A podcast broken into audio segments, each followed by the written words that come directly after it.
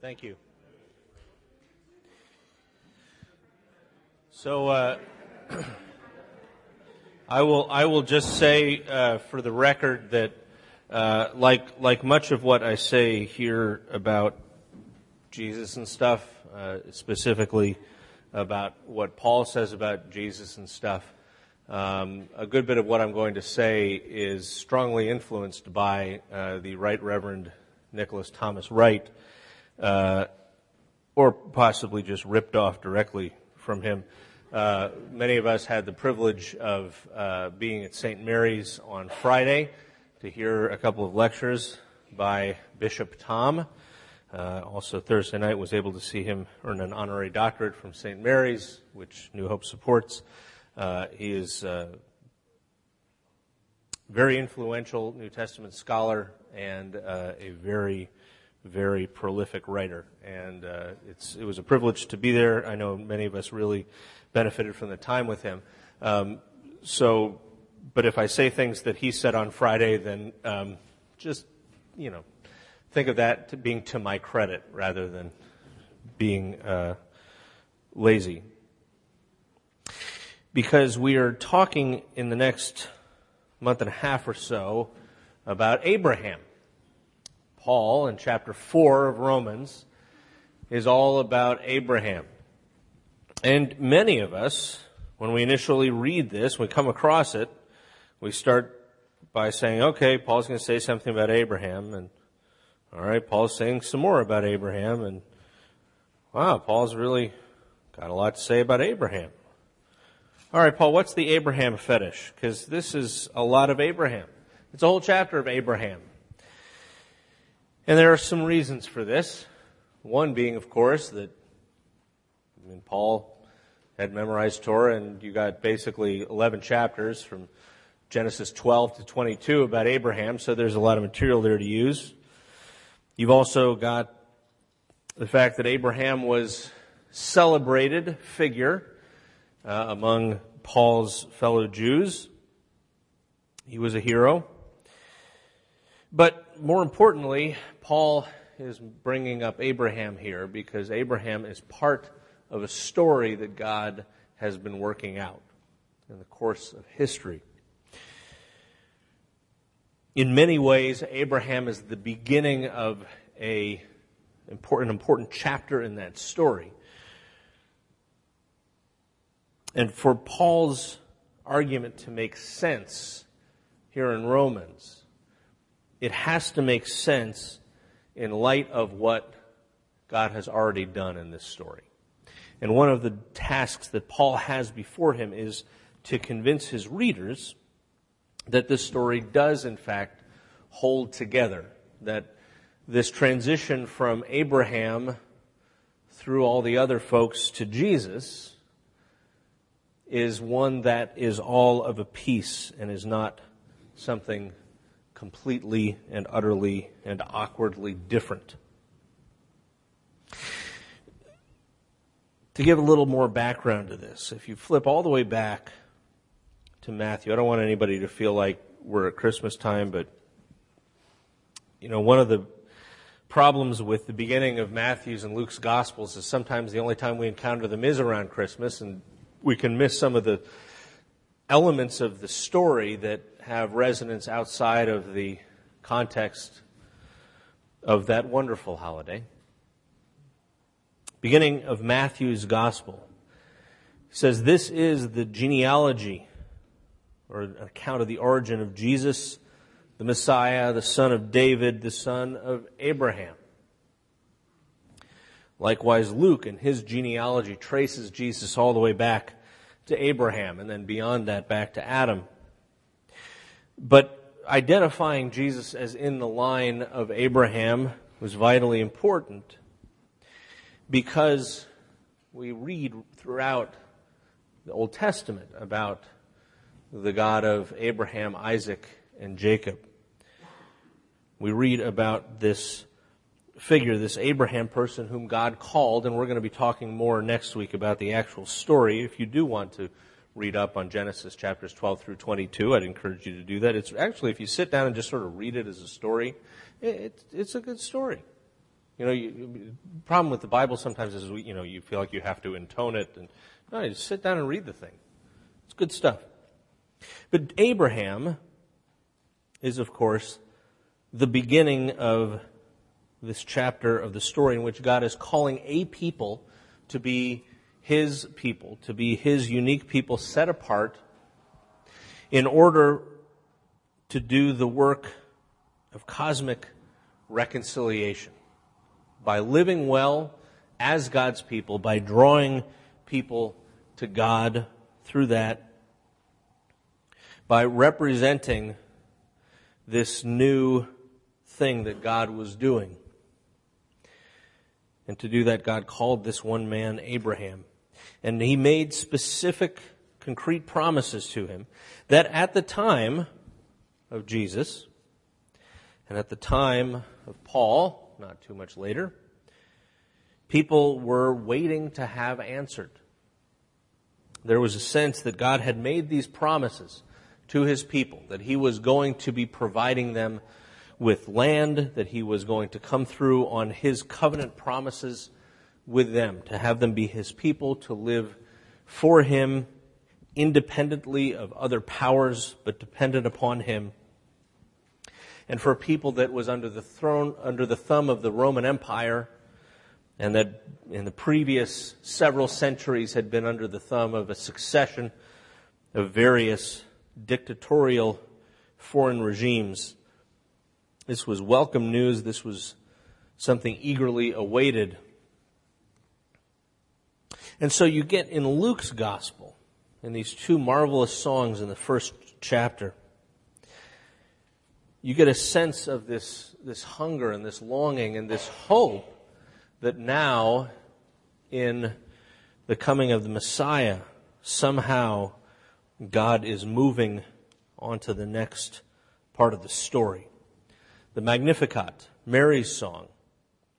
She says, after she visits her Aunt Elizabeth, My soul glorifies the Lord, and my spirit rejoices in God my Savior, for he has been mindful of the humble state of his servant. From now on, all generations will call me blessed, for the mighty one has done great things for me. Holy is his name. His mercy extends to those who fear him from generation to generation. He's performed mighty deeds with his arm. He's scattered those who are proud in their inmost thoughts. He's brought down rulers from their thrones, but he has lifted up the humble. He's filled the hungry with good things but has sent the rich away empty. He's helped his servant Israel, remembering to be merciful to Abraham and his descendants forever, just as he promised our ancestors. So for Mary, there's a story that God is working out, and it's a story that goes all the way back. She's identifying herself as part of this story of God helping his servant Israel, remembering to be merciful to Abraham and his descendants forever, just like God had promised some 1800 years or so before that. Then you get this other song in first chapter of Luke's gospel by Jesus' uncle Zechariah, who's filled with the Holy Spirit, had prophesied, Praise be to the Lord, the God of Israel because he has come to his people and redeemed them. He's raised up a horn of salvation for us in the house of his servant David, as he said through his holy prophets of long ago. Salvation from our enemies and from the hand of all who hate us, to show mercy to our ancestors and to remember his holy covenant, the oath he swore to our father Abraham, to rescue us from the hand of our enemies to enable us to enable us to serve him without fear in holiness and righteousness before him all my day, all our days to show mercy to our ancestors and to remember his holy covenant the oath he swore to our father Abraham to rescue us from the hand of our enemies and to enable us to serve him without fear in holiness and righteousness before him all our days This Jesus thing is not just something that happens out of history, out of culture, out of time. This is not just this instance of some guy showing up and dying so that we all could go to heaven. This Jesus thing is part of a bigger story that God is telling. And as Paul is pointing out, Abraham is an indispensable part of this story. So, having gone through in the first three chapters of Romans his argument where he demonstrates that everybody, Jew and Gentile alike, is under the power of sin, that everybody finds him or herself before God with nothing to say in their defense, that the law, the Torah, is something that makes us conscious of our sin, that it gets in effect, as we're going to see later on, hijacked. Something that God gave us that's good, it ends up getting hijacked and used against us. But that now, apart from Torah, God's righteousness has been revealed as witnessed to by the law and the prophets. It's a righteousness through the faithfulness of Jesus Christ to everybody who believes that there is a new chapter in the story. And of course, especially for his Jewish hearers, the question is well, what does this say about the old part of the story? Right? I mean, we have this whole thing with Abraham and Isaac and Jacob. Then you had the thing with Jacob's kids. Then you had the whole thing with Israel went down to Egypt, got rescued out, got put in the land, had some issues, ended up in exile after civil war, now restored to the land somewhat, but not with any real power. It seems like there's a lot of stuff there, Paul, that we got to make sense of. And Paul hears that. He says, so let's go back to the beginning of that story of God with his chosen people. Let's go back to Abraham. What, what is it then? Paul says, What shall we say that Abraham, our forefather according to the flesh, discovered about this? Another way you might read that is to say, So what are we going to say? Is, is Abraham discovered to be our forefather in the flesh? But Paul is saying, All right, let's think about this. If in fact Abraham was justified by works, then he'd have something to boast about, right? I mean, if he'd, you know, achieved for himself sufficient merit to be justified in God's sight, to be right, I guess he'd have something to his credit, right? But of course, not before God. I mean, seriously, who really thinks that they're going to go before God and have something to try to cash in. No, what, what does Scripture say, Paul says? What do we find in Torah? What does it say in the story? It says Abraham believed God, and that was credited to him as righteousness. Not anything Abraham did, not any of his works, some of which were impressive, some of which not so much, if you remember the story. But Abraham believed God, and it was credited to him as righteousness. Let's remember, Paul says, anybody who works, their wages are not a gift, but they're an obligation. Anybody ever get a, a wrong check? Anybody ever get a paycheck that was wrong? That, seriously, yeah, I mean, how do you feel when that happens? There's a sense of, of profound uh, injury. The, no, that money is mine, and, and, and, and, and it needs to, I mean, that, like it needs to get fixed now. I remember the, the first time that happened to me when I, my first job out of college, and they're like, "Oh, we'll fix it on the next check." I'm thinking, no, uh, how about you fix it now? Because it's my money. You know, it's not like it's not like this is this is something that that you're giving me out of out of the goodness of your heart. I worked for that. I, I put in my time. You owe me that. Of course, this was Minnesota, and they're so nice about it. They still didn't fix it till the next check. But no, if you work, you know, what, what you get is what's owed you. But see, to anybody who doesn't do works,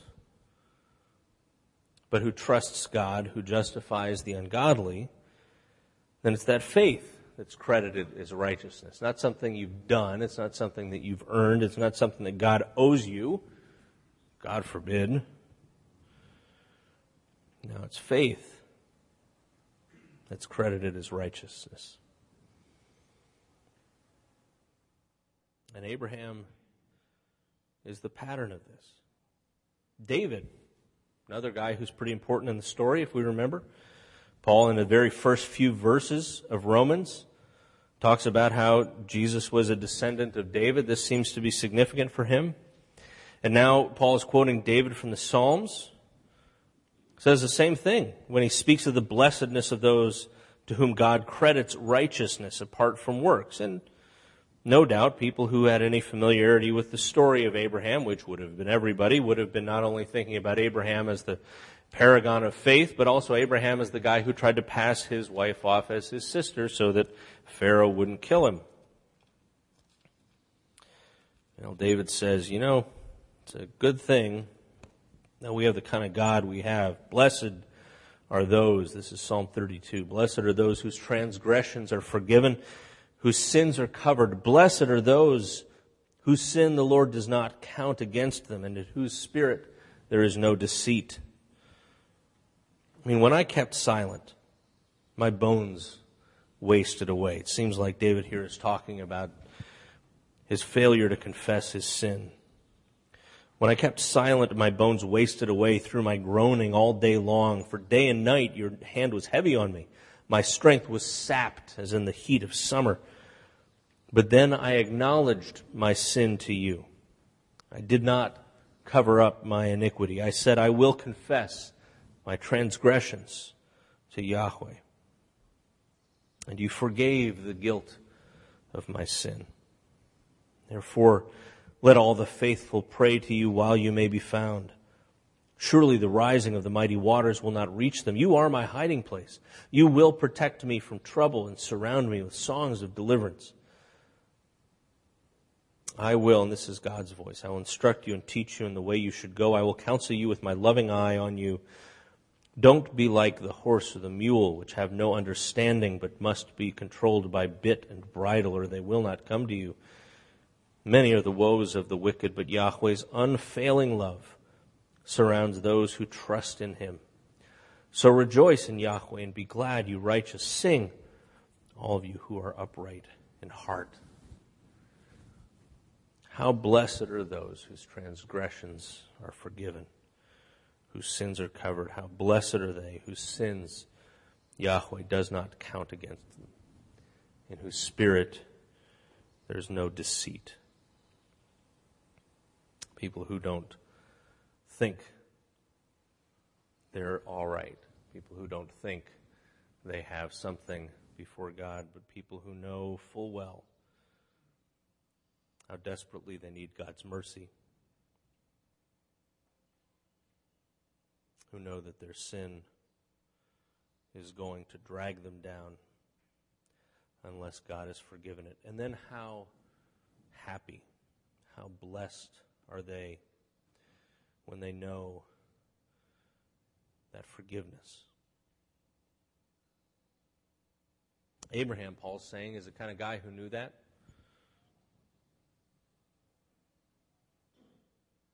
David's the kind of guy who knew that. But it's the forgiveness that comes not because we have somehow earned or merited or required that forgiveness. It's not like by us doing the right things, God has to forgive us. It is a gift.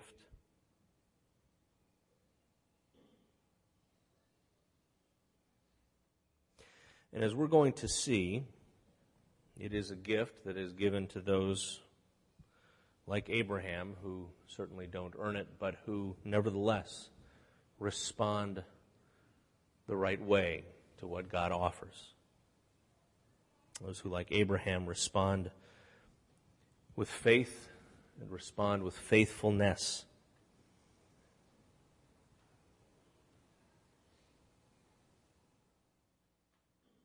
It's not easy to be like Abraham.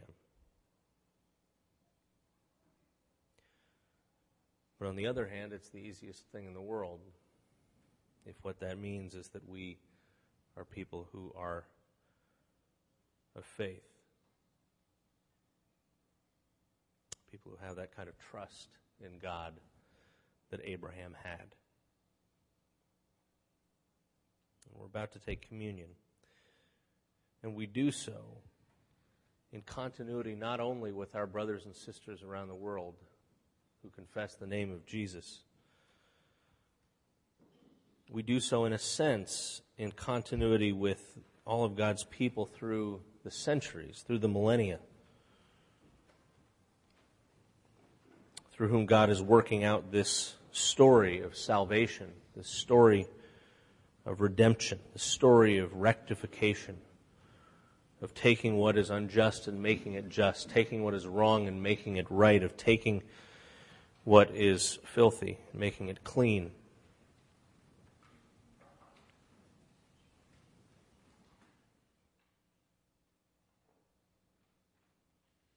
And there's nothing in us that gives us any standing to do this apart from God's grace, apart from His mercy. There's nothing we can do to earn our way into it. It is a matter of faith. So I invite you now to stand as we share together in the words of the Creed. And then after that, I invite you to come forward to take the elements. The white is grape juice.